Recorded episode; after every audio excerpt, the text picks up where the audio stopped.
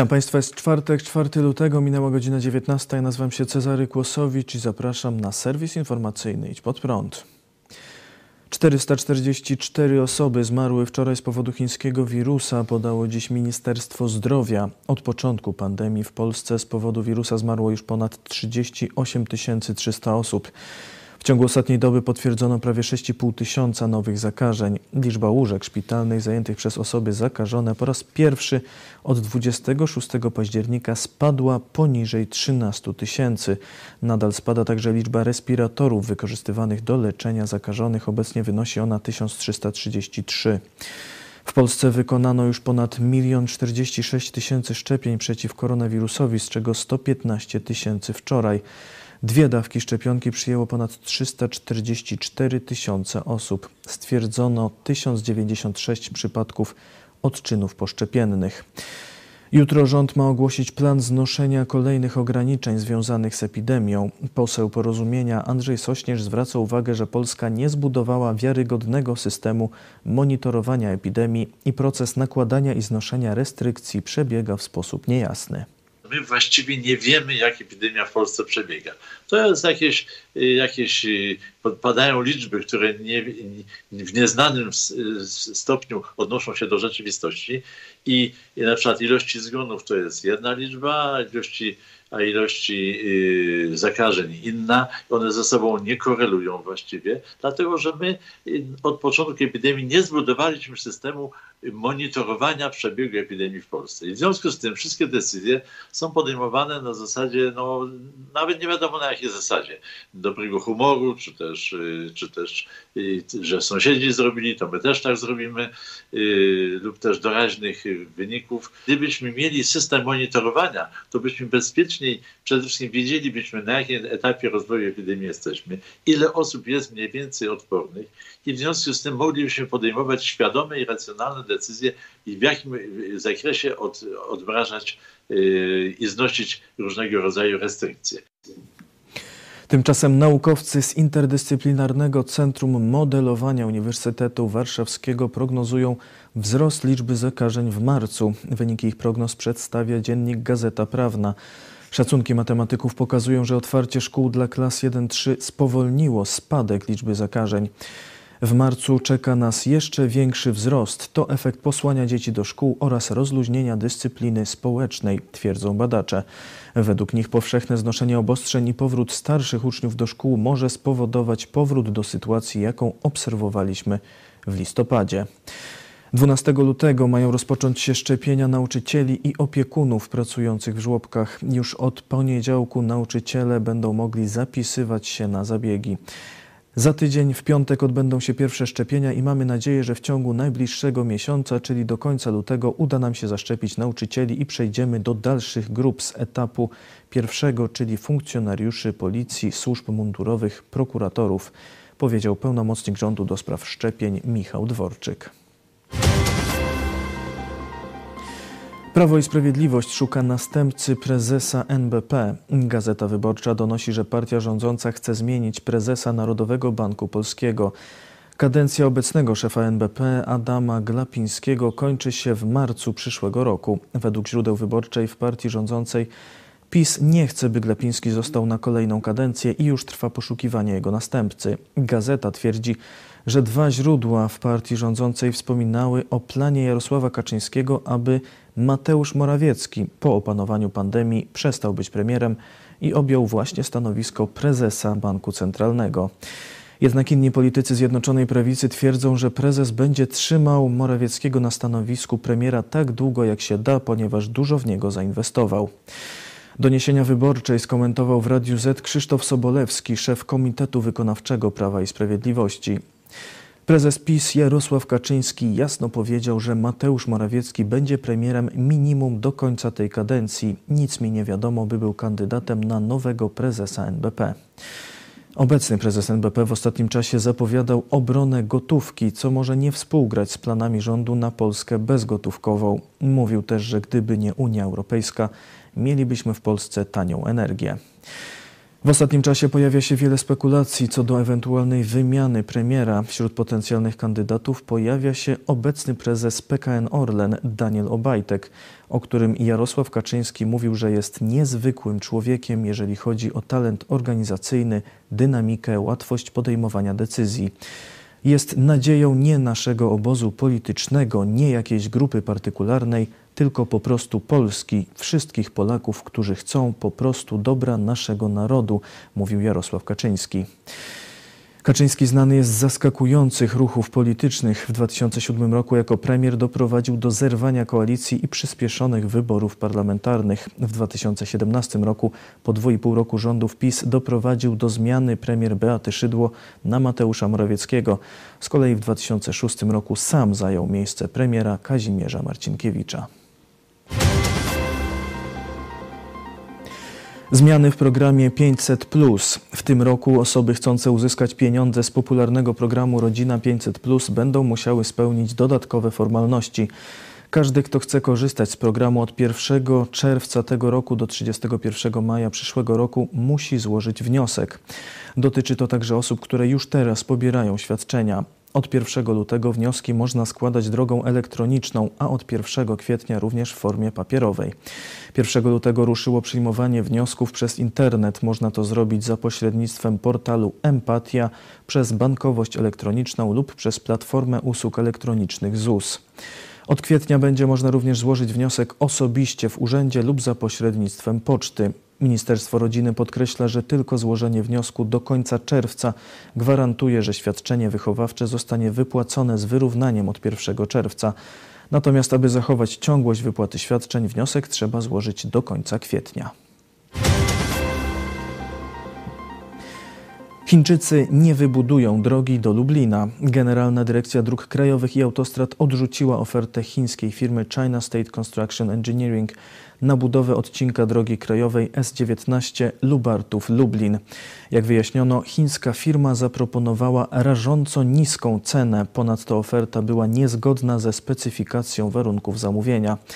Oferta chińska opiewała na 663 miliony złotych. Inwestor szacował, że koszt budowy wyniesie ponad miliard złotych. Ostatecznie wybrano ofertę portugalskiej firmy Mota Engil Central Europe o wartości 835 milionów złotych. Oferenci mogą jeszcze składać odwołania. Księża dziękują Wielkiej Orkiestrze Świątecznej Pomocy. Grupa kilkudziesięciu katolickich księży opublikowała list popierający Wielką Orkiestrę Świątecznej Pomocy. Księża odnoszą się w nim do sytuacji z Krakowa, gdzie proboszcz przeganiał wolontariuszkę orkiestry sprzed kościoła. W liście czytamy: Jako duchowni pracujący w różnych środowiskach pragniemy wyrazić szczerą wdzięczność panu Jerzemu Owsiakowi i wszystkim osobom zaangażowanym w Wielką Orkiestrę Świątecznej Pomocy za ich pracę i entuzjazm. Coroczny finał Wielkiej Orkiestry Świątecznej Pomocy jeszcze do niedawna był jednym z nielicznych wydarzeń łączących niemal wszystkich Polaków. Ze smutkiem stwierdzamy, że również w tej sprawie Polacy zostali podzieleni na wrogie sobie grupy. O sprawie mówił w prąd na żywo dominikanin Paweł Górzyński. Mieliśmy do czynienia z y, postawą jednego z księży z Krakowa, który y, bardzo delikatnie mówiąc, y, źle potraktował, wulgarnie potraktował jedną z y, wolontariuszek Wielkiej Orkiestry Świątecznej Pomocy. I takich wypadków niestety jest więcej. Mam sygnały od różnych moich znajomych, którzy wysłuchali w ostatnią niedzielę kazań i podczas niektórych tych kazań padały właśnie słowa y, mówiące bardzo złe rzeczy, nieprawdziwe rzeczy y, o y, Wielkiej Orkiestrze Świątecznej Pomocy. I stąd się wzięła nasza reakcja, że postanowiliśmy napisać ten list, aby wierni mieli przynajmniej alternatywę wobec tego typu opinii. Pastor Paweł Chojecki stwierdził, że inicjatywa księży wpisuje się w próby utrzymania młodych ludzi przy Kościele katolickim. Myślę, że to jest kolejny y, taki przejaw tego, że ten podział, który nastąpił w społeczeństwie, on przejdzie, czy już przeszedł, jest także wśród katolickiego duchowieństwa i takich sytuacji jak ten list będziemy mieli więcej. Tu są księża, którzy albo widzą, że Kościół katolicki w Polsce tonie, że zerwał nić porozumienia, szczególnie z, z młodym pokoleniem i próbują ratować to, to młode pokolenie jeszcze dla Kościoła czy dla Chrystusa, jak mówi ksiądz biskup. Y, druga część z kolei no to są księża, których, których można by jakoś przyporządkować do tej opcji nieżyjącego już biskupa Życińskiego, y, który no bardzo mocno jakoś się utożsamiał z taką liberalną czy lewicową częścią e, naszej debaty publicznej. On wielu ludzi trzymał przy kościele. On e, takich ludzi, którzy się już, że tak powiem, buntowali przeciwko temu przaśnemu, feudalnemu kościołowi katolickiemu, to tacy ludzie jak ksiądz Życiński, on im dawał nadzieję, że kościół się zmieni, zdemokratyzuje, będzie taki pluralistyczny, wielonurtowy, no i dla nich też będzie miejsce, czyli z punktu widzenia Kościoła katolickiego on pozytywną rolę odgrywał, no i tak samo odczytuje y, y, działania tych księży. Tylko czy Już ponad 2 miliony 280 tysięcy osób zmarło z powodu koronawirusa na całym świecie. Tylko w ciągu ostatniej doby epidemia pochłonęła ponad 14 tysięcy ofiar śmiertelnych. W Izraelu od dzisiaj szczepionkę przeciw koronawirusowi może przyjąć każda osoba powyżej 16 roku życia. Do wczoraj do szczepień dostęp miały osoby z grupy ryzyka i mające więcej niż 35 lat. Minister zdrowia Izraela Juli Edelstein zachęcał swoich współobywateli do szczepienia się, pisząc na Twitterze: Skorzystajcie z możliwości, jakiej nie ma prawie żadne państwo na świecie.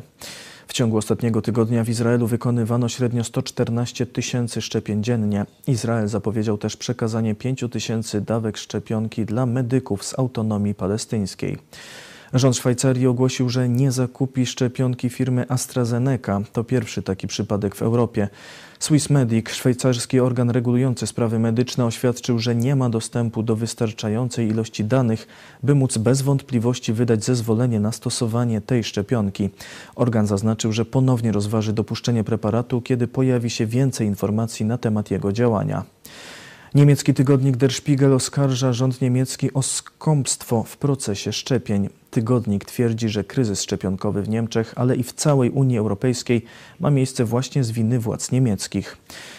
Najłatwiej zgubny efekt oszczędzania pieniędzy za wszelką cenę można zaobserwować w przypadku zamówień na szczepionki. Gdy kraje takie jak Kanada kupowały latem wszystkie szczepionki, Unia Europejska przy znaczącym udziale Niemiec wahała się, czy można skąpić w gorszym momencie, kiedy latem 2020 roku było już jasne, jak pod każdym względem niesamowicie kosztowny jest lockdown, czytamy w niemieckim tygodniku.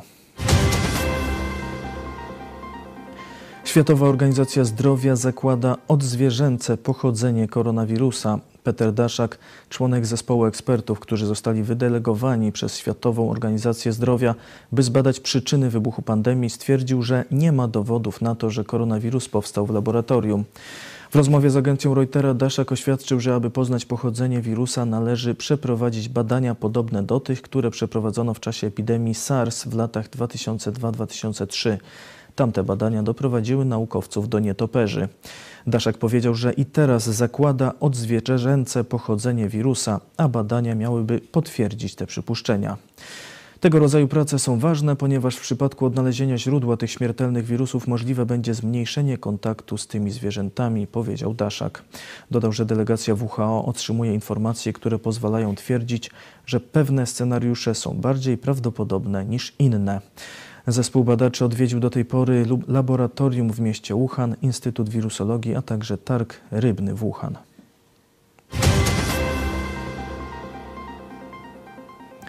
Kolejny wybuch rakiety Ilona Maska, jednak miliarder nie odpuszcza i zapowiada jeszcze w tym roku lot na orbitę. Marcin Palimonka. Firma SpaceX Elona Muska zakończyła testy kolejnego prototypu rakiety Starship, których celem było sprawdzenie silników rakiety, aerodynamiki, sterowania, przełączania pomiędzy zbiornikami paliwa oraz manewru lądowania. Podczas testu pionowy lot przebiegał prawidłowo. Po starcie rakieta wzniosła się na wysokość 10 km. Po osiągnięciu tej wysokości wykonano manewr obrócenia rakiety do pozycji poziomej. Rozpoczęło to fazę opadania i hamowania aerodynamicznego. Tuż przed lądowaniem rakieta rozpoczęła manewr powrotu do pozycji pionowej. Samo lądowanie nie powiodło się w wyniku awarii jednego z silników i rakieta eksplodowała. To już druga nieudana próba rakiety Starship. Poprzedni prototyp również eksplodował przy lądowaniu. SpaceX ma w planach kolejne testy. Sama rakieta Starship jest częścią większego systemu, za pomocą którego Elon Musk chce skolonizować Marsa. Według Muska Starship w tym roku poleci na orbitę, a w 2024 roku odbędzie pierwszą misję na Marsa i rozpocznie jego kolonizację. Miliarder przewiduje, że do 2050 roku umieści na czerwonej planecie milion osób. I przechodzimy do wiadomości sportowych. We wtorek i w środę odbyło się w Europie wiele ciekawych spotkań piłkarskich. W Niemczech odbyły się mecze 1-8 finału Pucharu Niemiec. Do największej sensacji doszło w Essen. Tamtejszy trzecioligowiec RW Essen wygrał 2 do 1 z zajmującym obecnie piąte miejsce w tabeli Bundesligi Bayerem Leverkusen. Do 1-4 finału awansowały m.in. Borussia Dortmund i RB Lipsk. Na Półwyspie Apenińskim odbyły się pierwsze mecze półfinałowe Pucharu Włoch. W pierwszym spotkaniu Inter Mediolan przegrał u siebie z Juventusem Turyn 1 do 2. Dwa gole dla aktualnych mistrzów Włoch zdobył Cristiano Ronaldo. W drugim meczu półfinałowym ekipa Napoli zremisowała bezbramkowo z Atalantą Bergamo. Pojedynki rewanżowe odbędą się 9 i 10 lutego. W meczu 22 kolejki angielskiej Premier League Southampton z reprezentantem Polski Janem Bednarkiem przegrało wyjazdowe spotkanie z Manchesterem United aż 0 do 9. Bednarek w tym meczu trafił do własnej bramki, następnie sprokurował rzut karny, a na koniec otrzymał czerwoną kartkę. Popularne Czerwone Diabły zajmują drugie miejsce w tabeli Premier League, natomiast Southampton jest dwunasty. We Francji Arkadiusz Milik zdobył pierwszą bramkę dla nowego klubu. Jego Olimpik Marsylia na wyjeździe zremisowała z Lens 2 do 2. Marsylia zajmuje miejsce w środku tabeli Ligue 1. Francuski dziennik L'Equipe napisał o polskim napastniku. W godzinę Milik pokazał, jak wartościowy może być dla zespołu. Były gracz Napoli był bardzo aktywny, zachowywał się jak lis pola karnego. Według francuskiego dziennika Polak może być światełkiem w tunelu dla zespołu, który aktualnie pogrążony jest w kryzysie. W niedzielę Milika i jego zespół czeka trudne wyzwanie. Olimpik Marsylia zmierzy się z drużyną Paris Saint-Germain. Mecz rozpocznie się o godzinie 21. Miła niespodzianka na Łotwie. Walczące o awans na Mistrzostwa Europy koszykarki reprezentacji Polski niespodziewanie pokonały wyżej notowane Białorusinki 68 do 56. 23 punkty dla Polek zdobyła Marissa Kastanek.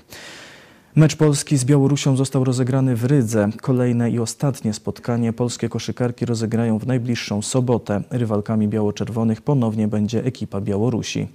Na Eurobasket pojadą zwycięzcy grup oraz dziewięć najlepszych ekip z drugich miejsc.